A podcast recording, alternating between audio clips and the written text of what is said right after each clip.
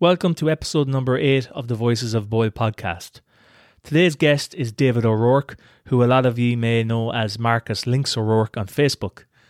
David grew up in Boyle and he moved to Athlone when he was 19, where he remains to this day, although he still comes home every few weeks to visit family and friends.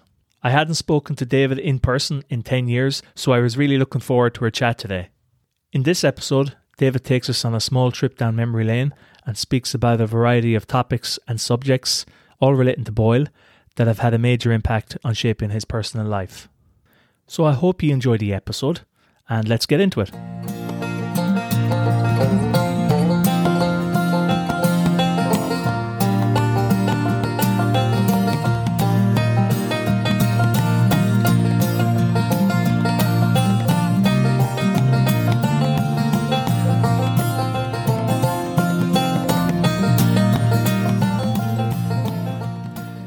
Good afternoon, everyone, and you're welcome to another episode of the Voices of Boyle podcast.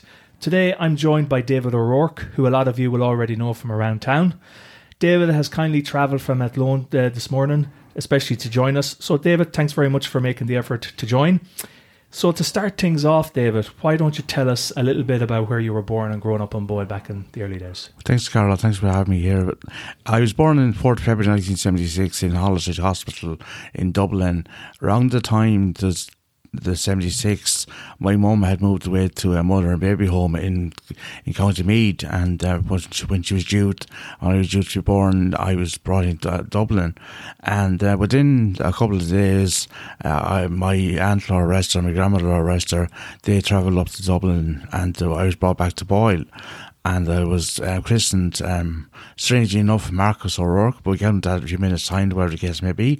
But I was christened um, and um, moved back to the old house, as I call it, on the French Park Road, just opposite Flanagan's Field there. And um, start by saying there was no proper sanitary conditions in the house, and uh, the house con- was consisted of myself, my mum, uh, my aunt Pauline, my um, uncle Chris, and my mum Bridget, of course. And in 1977, Derek was born, so he was living there for for a while. Um, I've fond memories of the, the old house, as I still Yeah. call it, and at that point, the, the um, would have been memories from 78, 79, and coming into the 80s, and uh, 1980 all changed for me when I started going, 1980, 1981, when I started going to school in the Convent National School here in Boyle, and um, I may not mention this before, but um, a relation of yours, Carol, I think your aunt is Una Byrne. Ah, yes. She was my first teacher, and um, I Una had a great rapport with the, us as students, and she used to bring us on picnics to the riverbank, and she played, she played accordion as well. That's right. And I remember her playing the wheels on the bus go round. That's right, yes. Uh, so that was um that was 80, 81, and uh, Derek had joined me. Derek, my cousin Derek, Pauline's son, had joined me in school at the time. My first memory of the day itself that I started school, I was a bit sceptical about staying in, so I ran away from the classroom. But but my mum and my aunt brought me back and um, Managed to capture you. managed to capture me. So that was um, junior infants. Senior infants came along to, uh, I think it was Miss Sheeran was our teacher, and then first class Holy Communion year, Miss McHugh, and what else can I say? You- so that was in the boy, the boy, the the school in Boyle, but you didn't go to national school, was it in Boyle? Then you would have. Did you go to? You weren't in. I'm just trying to think. Did you go to Grange?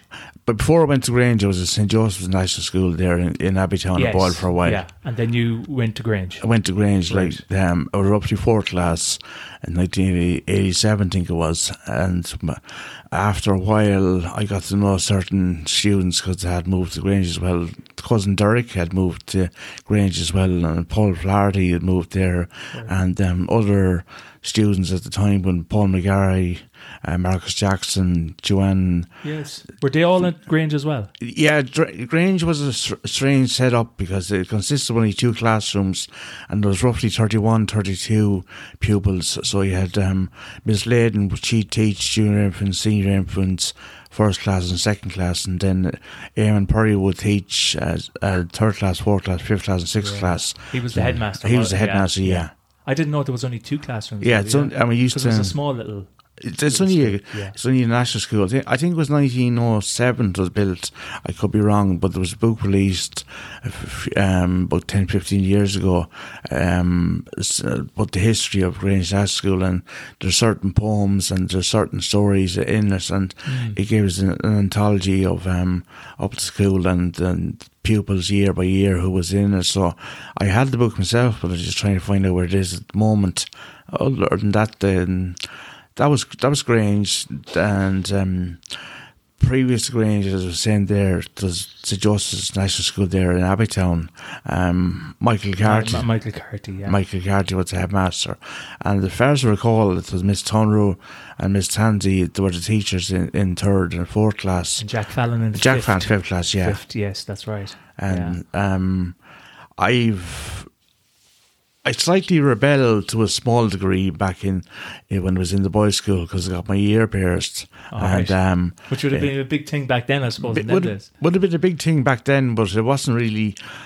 uh, It wasn't really allowed, and um, in the school, so I decided to move to Grange instead because uh, I, as far as I know, I took out the earring and it was I moved, moved up to Grange. Like Grange, um, I've huge memories of Grange, like um, Christmas play, like different points from the library venues come along, and um, um, what else we got? Uh, obviously, your injections, um, rubella, and to get them to the school as well.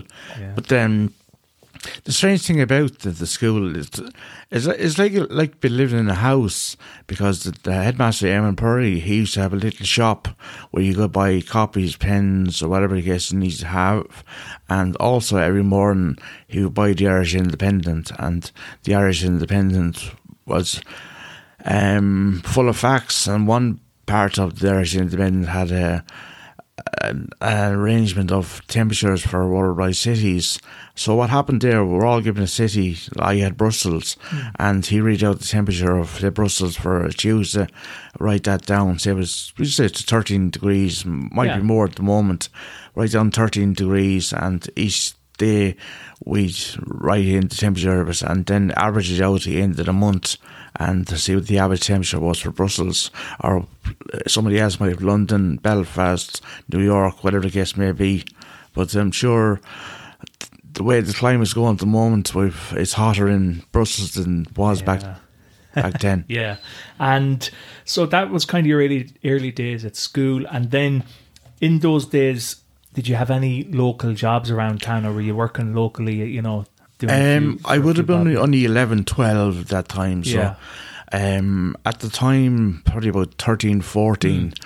I would have um, worked with local farmers, like bringing the, bringing in the hay. Um, probably maybe around, um, I'd say 12, there was a man there known to the town, Christy Brady, who used to run Toner Bog up there in Kingsland. yes. So what it's been arranged with himself there.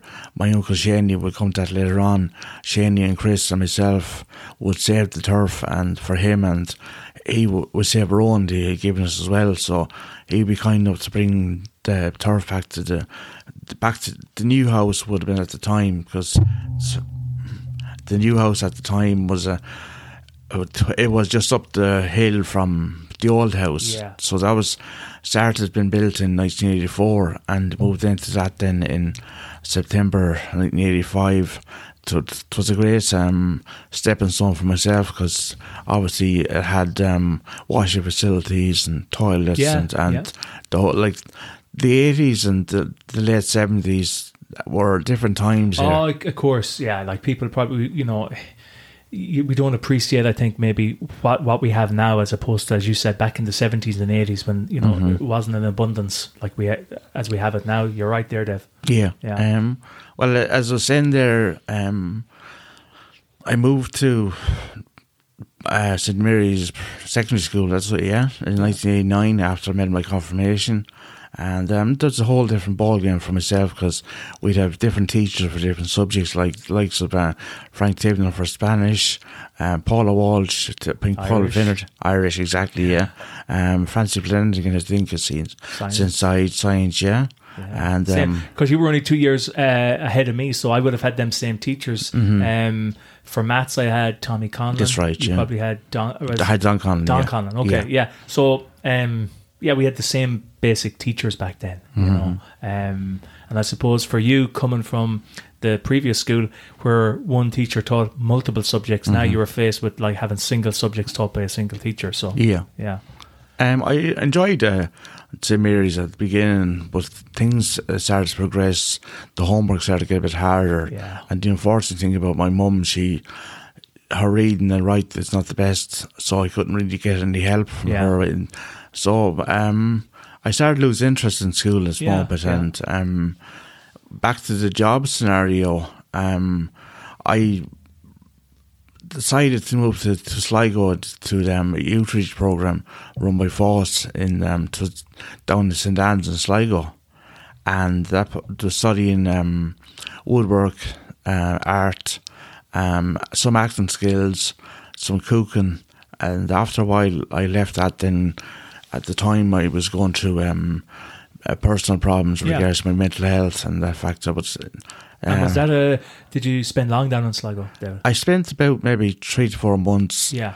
And um, I came back and it was a, I worked around um, Boyle in terms of um, Betterware. I don't know if you ever heard of Betterware. Yeah. It was an English company which Derek at the time had decided um, to c- come on board with myself. So we distributed the catalogues and we called back to the houses a couple of days later and see was a complete order sheet. Luckily, were- Oh ah, yes, the kind of there's there's a few modern versions of that I think nowadays there's- or there were anyway. Um, I can't remember the names of the companies, but yeah, they they drop off catalogs, mm-hmm. especially around bef- before Christmas, and people would then get their Christmas kind of orders in. That you, mm-hmm. you know, I think there was I can't remember the names of the companies. well, it was Celtic Campers, I think, was one of them, and then Right. Marlborough Trust, I think, was another one.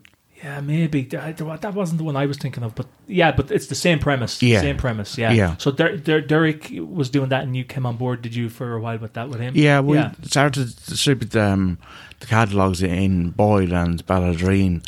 And luckily enough, um, there was a friend of uh, Derek's mum there. He used to drive, and he'd bring us with the, the goods when they were there when they were delivered to um, his house in Luggett Avenue, and we'd bring just I would say we say we just say Doctor Jones needs um, a new egg turner and Yeah. maybe whatever the case is. So he, he put that down in the, in the order in the catalogue. Yes. And after a few days that arrived, we'd bring him and um, he'd pay he'd pay whatever it cost and we'd um, get a commission on what the what the sales of the object was. Yeah. Okay. Yeah. It's uh, and and the Derek also do. I remember back in the when my mum had the chipper. Well, Derek used to deliver bread. I think. Uh, did he do? Had he, had he bread run or something as well? Back this would have been in maybe late nineties, Yeah, early two thousands. That's right, yeah. Yeah. Um, well, Derek at the moment he's living in County Kildare, um, and he's married to a girl up there with two beautiful kids. Hmm. He's still involved in the bread run, but this time he's with Brennan's, and Ah, at so the he's time still involved in that. he- Okay, that's yeah, interesting. he does a franchise with um, Brilliant. But at the time, he, he was working for Irish Pride, and um, they delivered. The, well, he- with in turn him, he would deliver the bread to local supermarkets and etc. etc. Yeah. Uh, Irish Pride would um, their bakery is based in Ballinrobe, County Mayo. I know all this from um, my days uh, in Athlone working in SuperValu. Okay, yeah, yeah. That's Uh, because I do always remember that, and I didn't know. Then were you involved with him in that business back then, or that was? No, um, I um, some degree from '93 onwards, I I.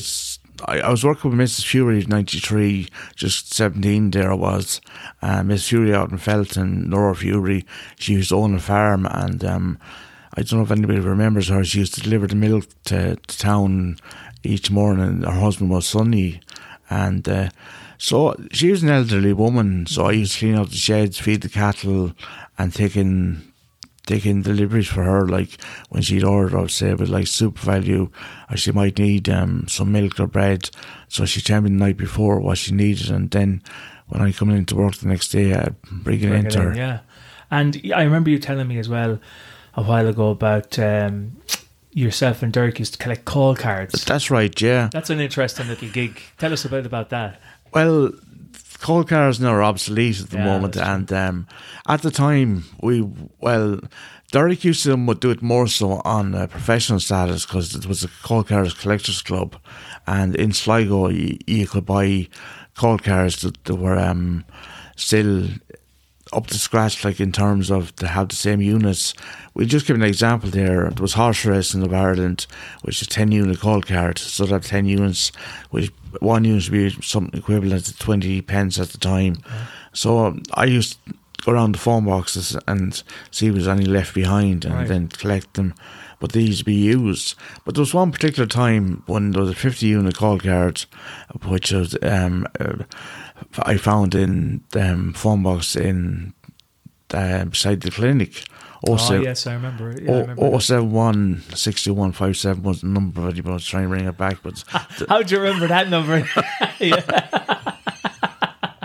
There's some boy for the the date, say. oh, yeah, well, um, Yeah. so I, I got the call card. I think there was 37 units still left on it. I can't remember what I. I And you were able to then get, re- get reimbursed for them unused units, or did you sell them to someone else? I'm I mainly collected them, like, Okay. the, but Derek uh, was selling them to um an, another person in, in Dublin, like, and uh, t- t- it's another collection. Like, basically, he had the Rhodes Three, 1994, I think it was. That's yeah, I do remember there was different teamed uh, Like, uh, collections. Yeah, it was everything from Jacobs across to Bondex across to um, Kellogg's Cornflakes. It's it was a nice um, implement at the time to have. and not only are the cards obsolete now, but so are the post.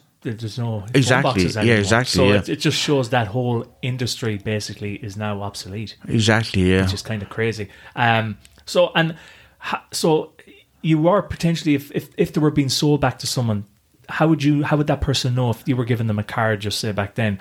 How would you be able to validate tho- that there was maybe three pounds worth of credit on this? Was there a way of validating that, or would they have to go into an actual phone boot, put it in, and see if there was credits coming up on the screen? That's how. Yeah, they insert it back into the slot. In, Yeah.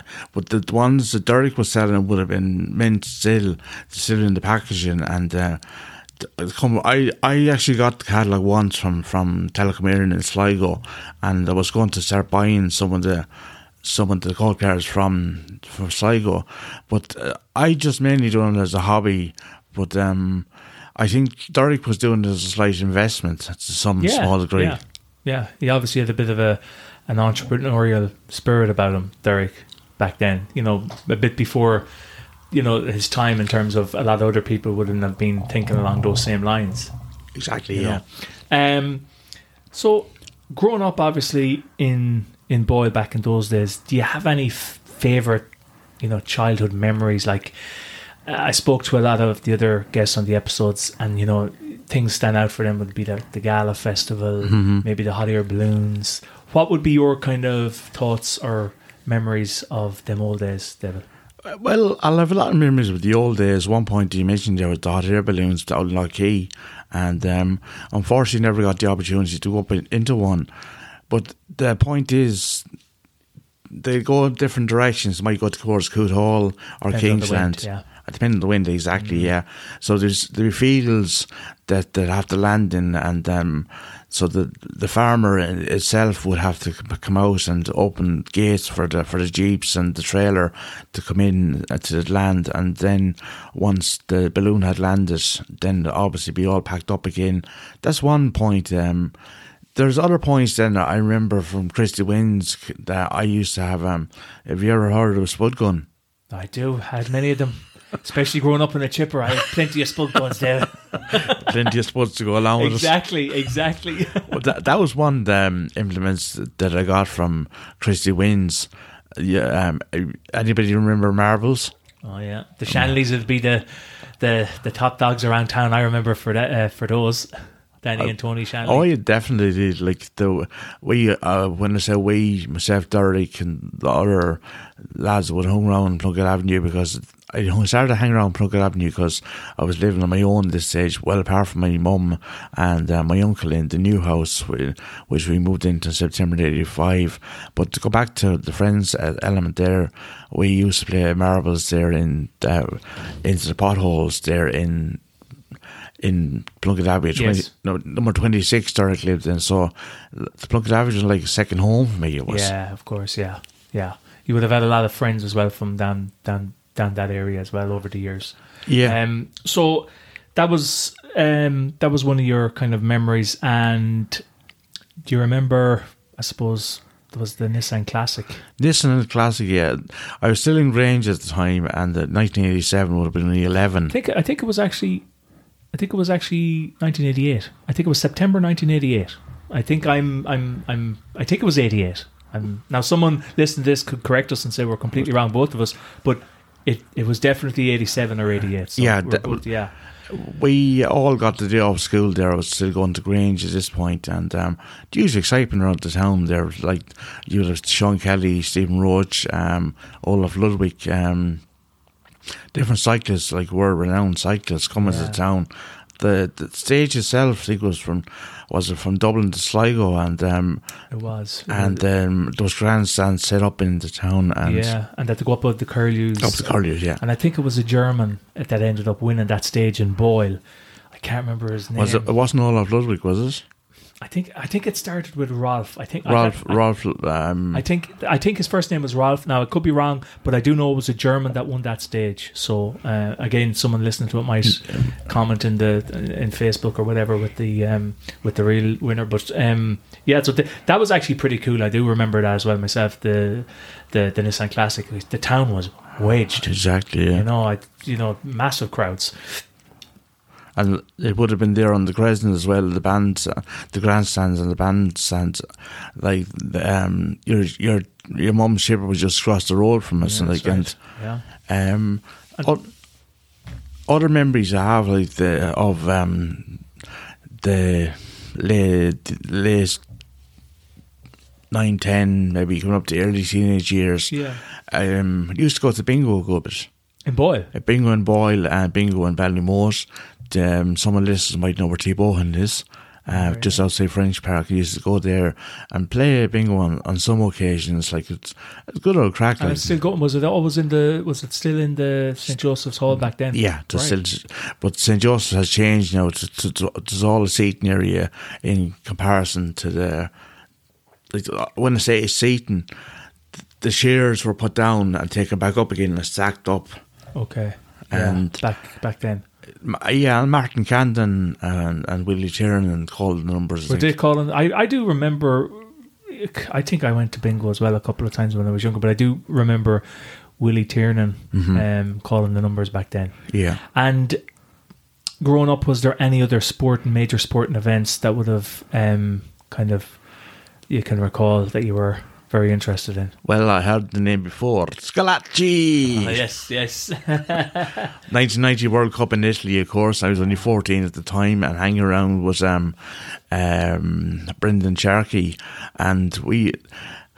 Say would have been too young to go to pubs like, and watch the matches in the pubs, so watch them, watch them at home. And I decorated my own room with, with basically all the all the different posters and Yeah. um, made up a table of all the different matches. And um, but we've watched and like the the most exciting time I remember was, of course, when um, Timofte versus Bonner, and then oh yes, and, David uh, O'Leary David, exactly, yeah. And we um, watched the house up my mum's house in Sand Hill, and uh, afterwards the excitement Oh. started. We started running out the door, running around the house, like and it was a different, a different setup for Ireland. Like It was. a- apart from 1988 when Great Jack Charlton brought uh, Ireland to to Germany. Ger- Stuttgart beating the English. Exactly, yeah. Ray Houghton with the header. Exactly, yeah. Yeah, they were great times. Oh, stop. Unfortunately, you know, it's a shame that since 2002 we haven't been in a, a major, you know, World Cup Yeah. since. You know, it's such a shame. But that that's one point as well. As a young fella growing up, I don't know if you would have had um, speaking of Christy Wynn's, I used to go down and collect. At the time, it was called it was the Obus World Cup sticker collection. So it was a, a special edition, a World Cup Italia '90 edition. I, a lot of fellas our age would remember this, but. Uh, I used to collect the stickers. I'm not sure. Did you collect any stickers back then? Well, then? that's going to lead us into a complete new story. Have you got a half an hour of you? We can shorten it down. yeah. Basically, Panini was the company involved, and Yeah. they had a folder, and each week you, you collect uh, a piece, like everything from the stadiums across the previous World Cups, across to um, points of history, like great players gone by Pele, Geoff Hurst, Rivelino. Um, Ronaldo wasn't around at the time, but there was um, Romario. I think Romario, Mario, remember him? Yeah. and so basically, I used to collect that down in Frankie Fegan's McDonald's news agent when it was open at the time, and uh, I, well, I could say uh, if you want to have a look at it, I can give it to you. yeah, I'd be interested in seeing that because you know Oh, them, they're really childhood memorabilia. Oh yeah, you know. definitely. I don't know where my collection is, but I wish I did because, Mm. um, again, very strong childhood memories He definitely, growing yeah. up, and it was one of the things for me remembering uh, Christy Wynn's shop. It was such a magical place, collecting every week a magazine that he had an order for us. You know, nowadays all that stuff is just like nearly obsolete in a way because. Exactly, everything's yeah. online. Exactly, you know, yeah. But uh, Well, Christie like had a lot of different stuff down there, like uh, in terms of fishing rods, and um, I think he actually did done the bullets for guns for hunters as well, I think he did. Yeah, he definitely had the fishing tackle and all Yeah. that down the back. Uh, I do remember that. and the, sw- the penny sweets, of course. Of course, and you had Phil and you had Teresa uh, working the down there as well. Uh, Phil Phil Byrne and Teresa Melidi. Yeah, that's right. They were, yeah. si- yeah, they, they were sisters, which I uh, they, I remember them as well as a young fella going Well, in there. th- that's that's a sparking me memory of to the um, who remembers Bob Fears, Peter Phelan's, Moriarty's. They're all gone from the town. remember Don's? down Oh, at the- the definitely down the lawn, the, Yeah. the two pool tables and uh, Yeah. certain machines. At the time back then, it was the, it was the big competitor to Bob's, if you remember. Yeah, ex- exactly, Because there was only Bob's, and then you had Don's come along. Yeah. Mm-hmm. with the, the pool table aspect of it, and you know, but uh, yeah, there, as you said, all of them are gone. Like, Yeah. it's it's it's it's. Well, there was um, a room there, but and uh, you might remember D.H. Burks, did you? Oh, I do, I do, yeah. Um, the Bank of Ireland.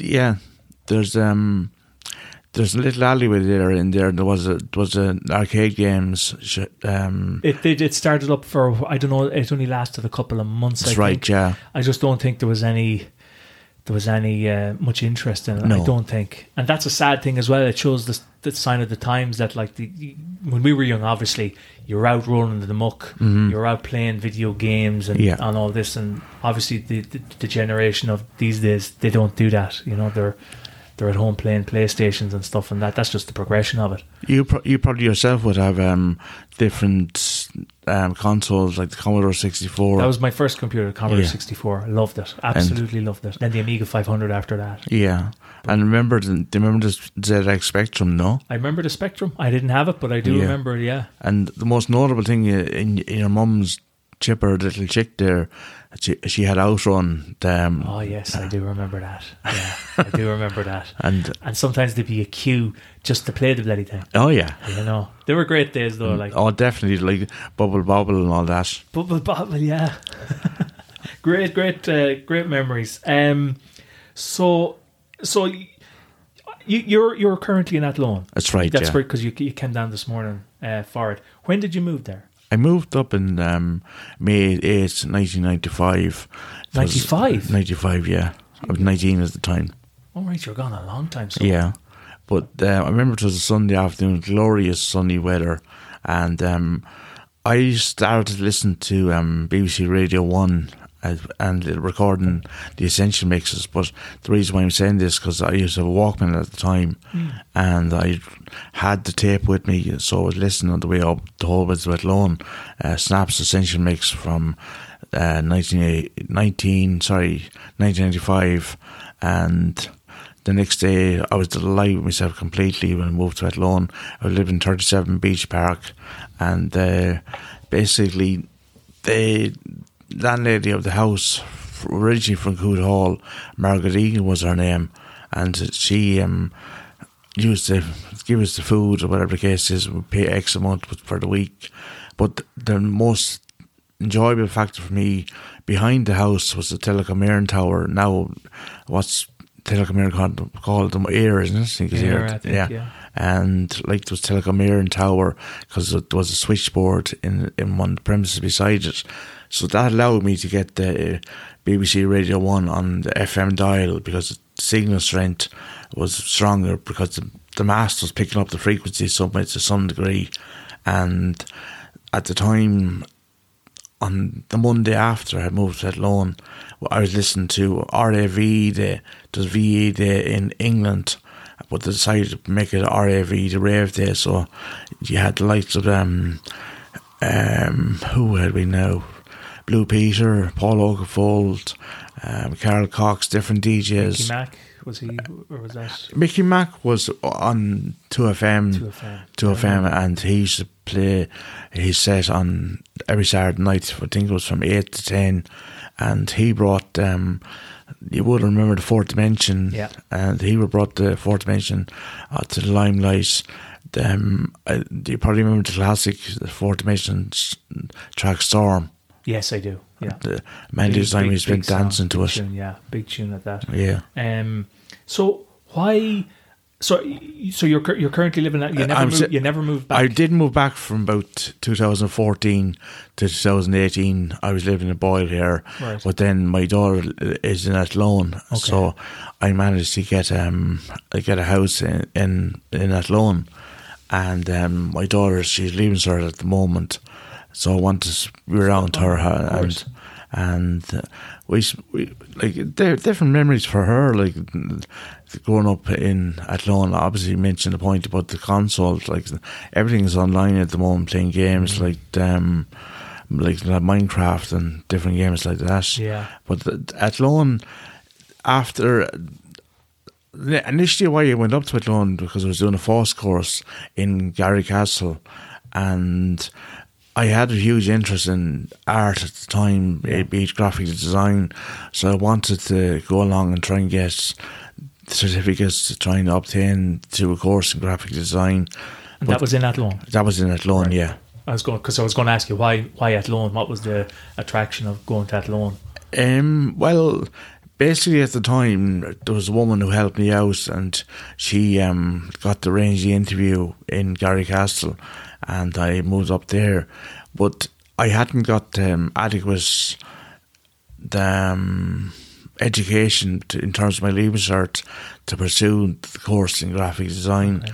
I was also into computers, and that led me into uh, Athlone Community Workshop, which is in Lister Street in Athlone. Anybody that knows Lister Street knows beside the Dean Crowe Theatre. And so the few years there I was and learning lots of Bits and pieces. bits and pieces about Yeah.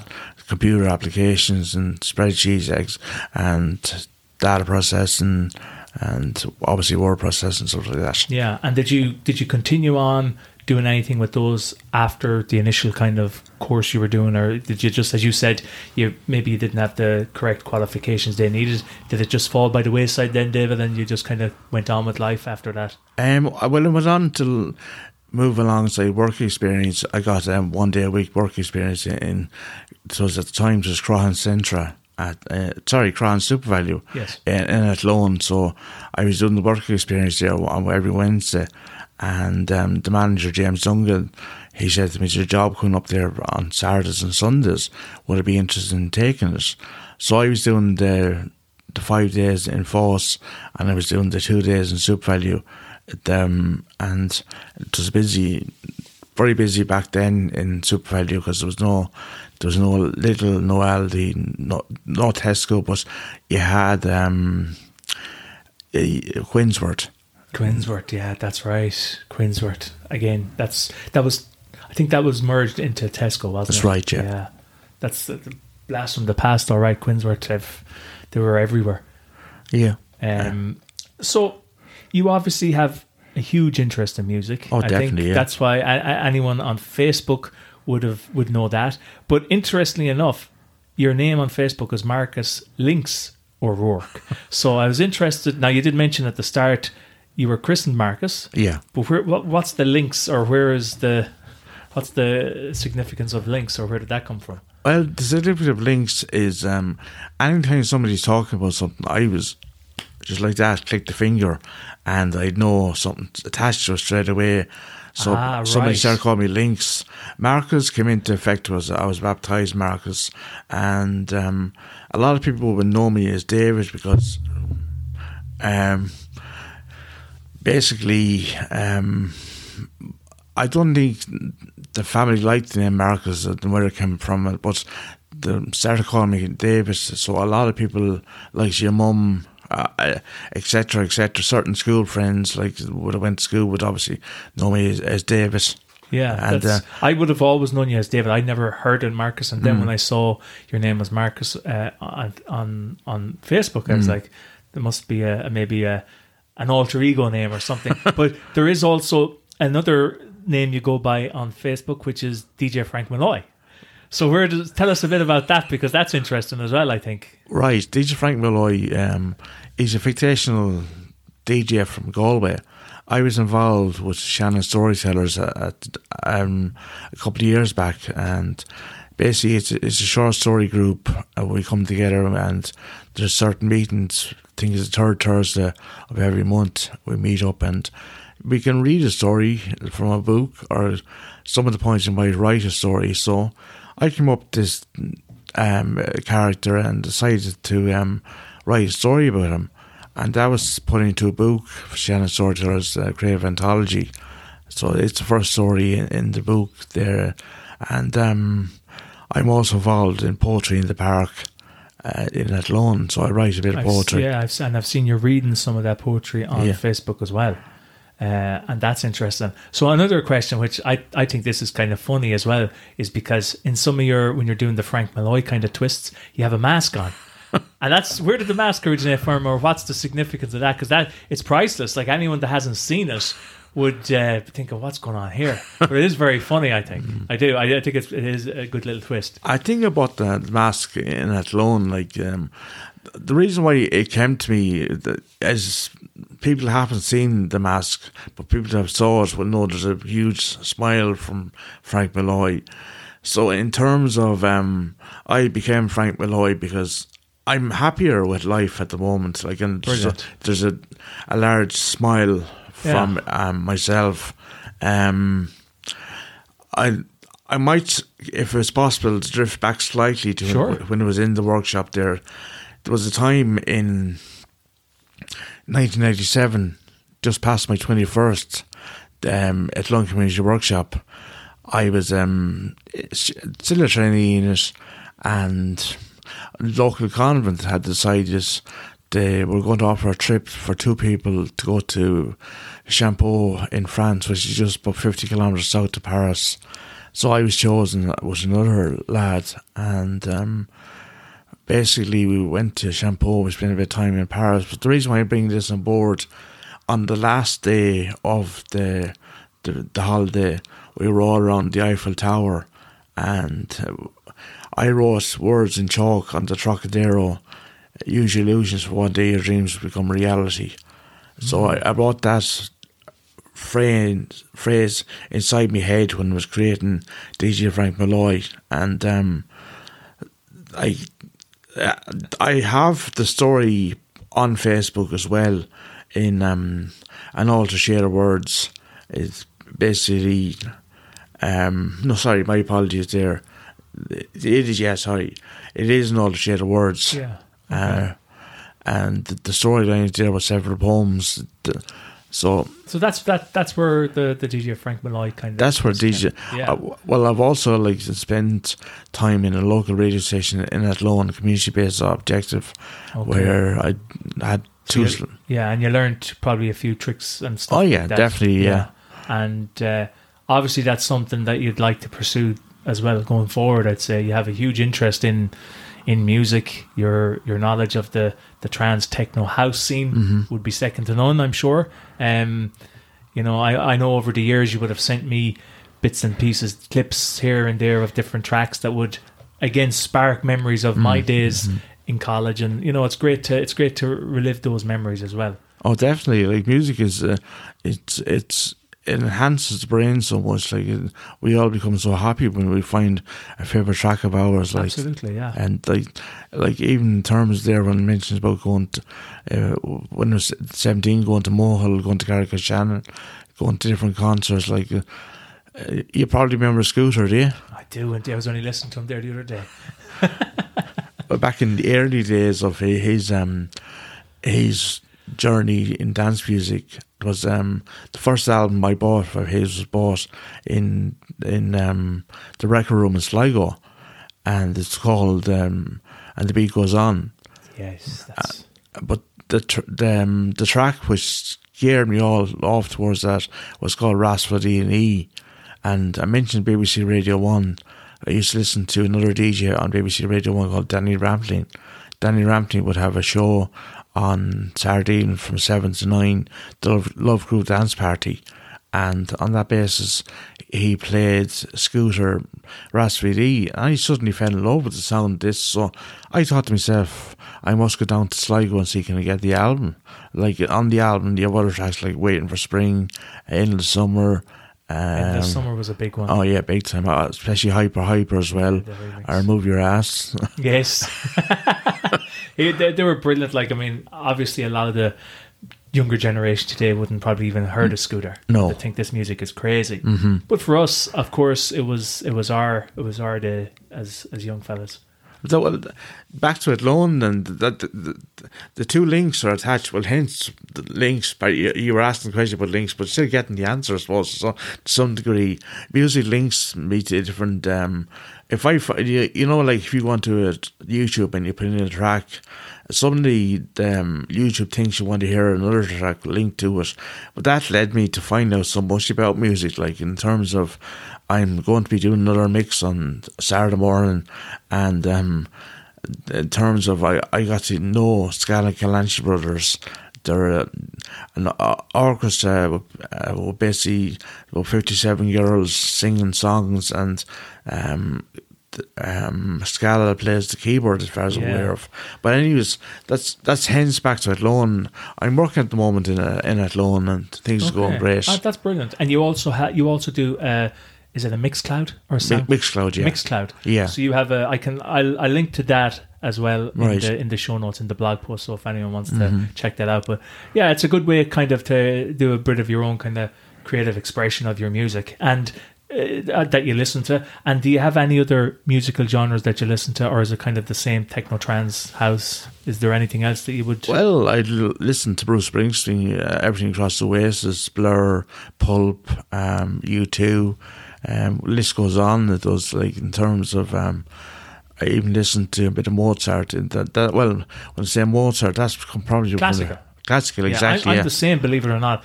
My two of my favorite types of musical genre would be classical and then your kind of trance techno, which is a kind of the opposite side of the coin, but uh, it's not that uncommon for people to like those two musical genres. No, like, in uh, I, probably the reason why I, I liked um, so much uh, uh, classical music was when I was going to Grange National School, would be, uh, in the mornings, um, Eamon Purry would put on the put on uh, a collection of Mozart, Beethoven, and let, let us hear it.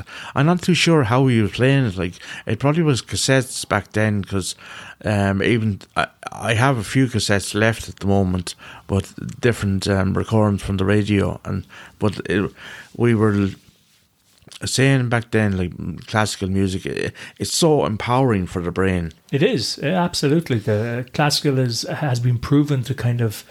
Um, more or less kind of as you said stimulate the brain and kind of you know it, it is definitely something that's that's positive for sure Yeah. um and i suppose yeah i mean is there anything else i haven't asked uh, david that maybe i should have before we wrap things up is there anything else that you would like to cover Um, well, I enjoyed listening to your podcast so far, and um, Melissa, there, the, um, the girl, yes Melissa. the, she's involved with Pieta House and Yeah. and the park run and um, athletics club. I personally myself, I won't go into detail too much, but I the glass is always half full at the moment. I have no plans to drink what's in the glass. I'm off during four years now, and like unfortunately, it was leading me to be to go slightly astray. Yeah, yeah, yeah. But um, I decided um, to give up the knock it on the head. knock it on the head. Exactly, yeah. and you're ha- you're uh, as you said happier for exactly happier for like and the, well, the reason why um, I mentioned my list there was because in terms of the Pieta House Darkness Into Light Walk, it's such a, a remarkable achievement, like for Pieta House to to um, bring to the public The uh, awareness. the aware, Yeah. exactly, yeah, because that's what it's all about. I think at the end of the day is is to make people aware that you know everything isn't always okay on Mm-hmm. the surface, even, or if it is looks like on the surface it's okay. yeah, Sometimes it's not. Mm-hmm. So you know, always to kind of be aware of that. So as you said, it is a very important um, cause. exactly. Like in terms of um, in I I have a daughter in in, Athlone now who's she um but she she's good. She's doing good like in terms of why you mentioned her. She went to Macbeth yesterday in the Dean Crowe like and um it's it's important like um it's important for people to communicate with each other Absolutely, totally agree. I And, think I think that's that's a very especially in a modern day where everything is online. exactly yeah it's still important to have these like we're having here Exactly. conversations sitting down talking to us without phones in front of us Mm-hmm. and screens and you know it's important and that's one of the reasons why myself and Flower with this podcast is apart from capturing stories from people from Boyle like yourself and Mm-hmm. Melissa and Richard and all them it's just to have these conversations documented for posterity because they are so important. Oh, exactly, We're losing yeah. this medium of of conversation, and it's so important to keep that, as you said. everything involves like looking at a screen, like seeing the words pop up. Right, I like I, you you may have noticed this morning when I was being in contact with you, then the voice messages rather than text because I think it's I'm a talker rather than a texter, and, And like that's it. And that's and a lot of people are like that too. It's just easier, especially on the likes of WhatsApp, to just talk instead of typing the whole. Mm-hmm. Exactly, I yeah. get that. But uh, listen, David, it's been an absolute pleasure talking Same to you. as, yeah. I think we covered an awful lot of things there, and you jogged my memory and sparked a few little memories there from from your memories. Yeah. As uh, people listen to this, hopefully they'll get some memory jolts from it as well. So, listen, thank you very much. I Thank you, appreciate it, David. Thank you very much. no problem. Bye bye. So that's it for this episode, folks. I hope you enjoyed listening to it as much as I enjoyed recording it. If you like the content, we'd really appreciate it if you could share it. You can follow us on Facebook by searching for Voices of Boyle, and you can also contact us on our website by visiting voicesofboyle.com. We're always looking for new guests, so if you'd like to be on the show, or if you know someone who you'd like to join us, please reach out to us via our Facebook page or website. Thanks very much, and we'll chat to you again soon.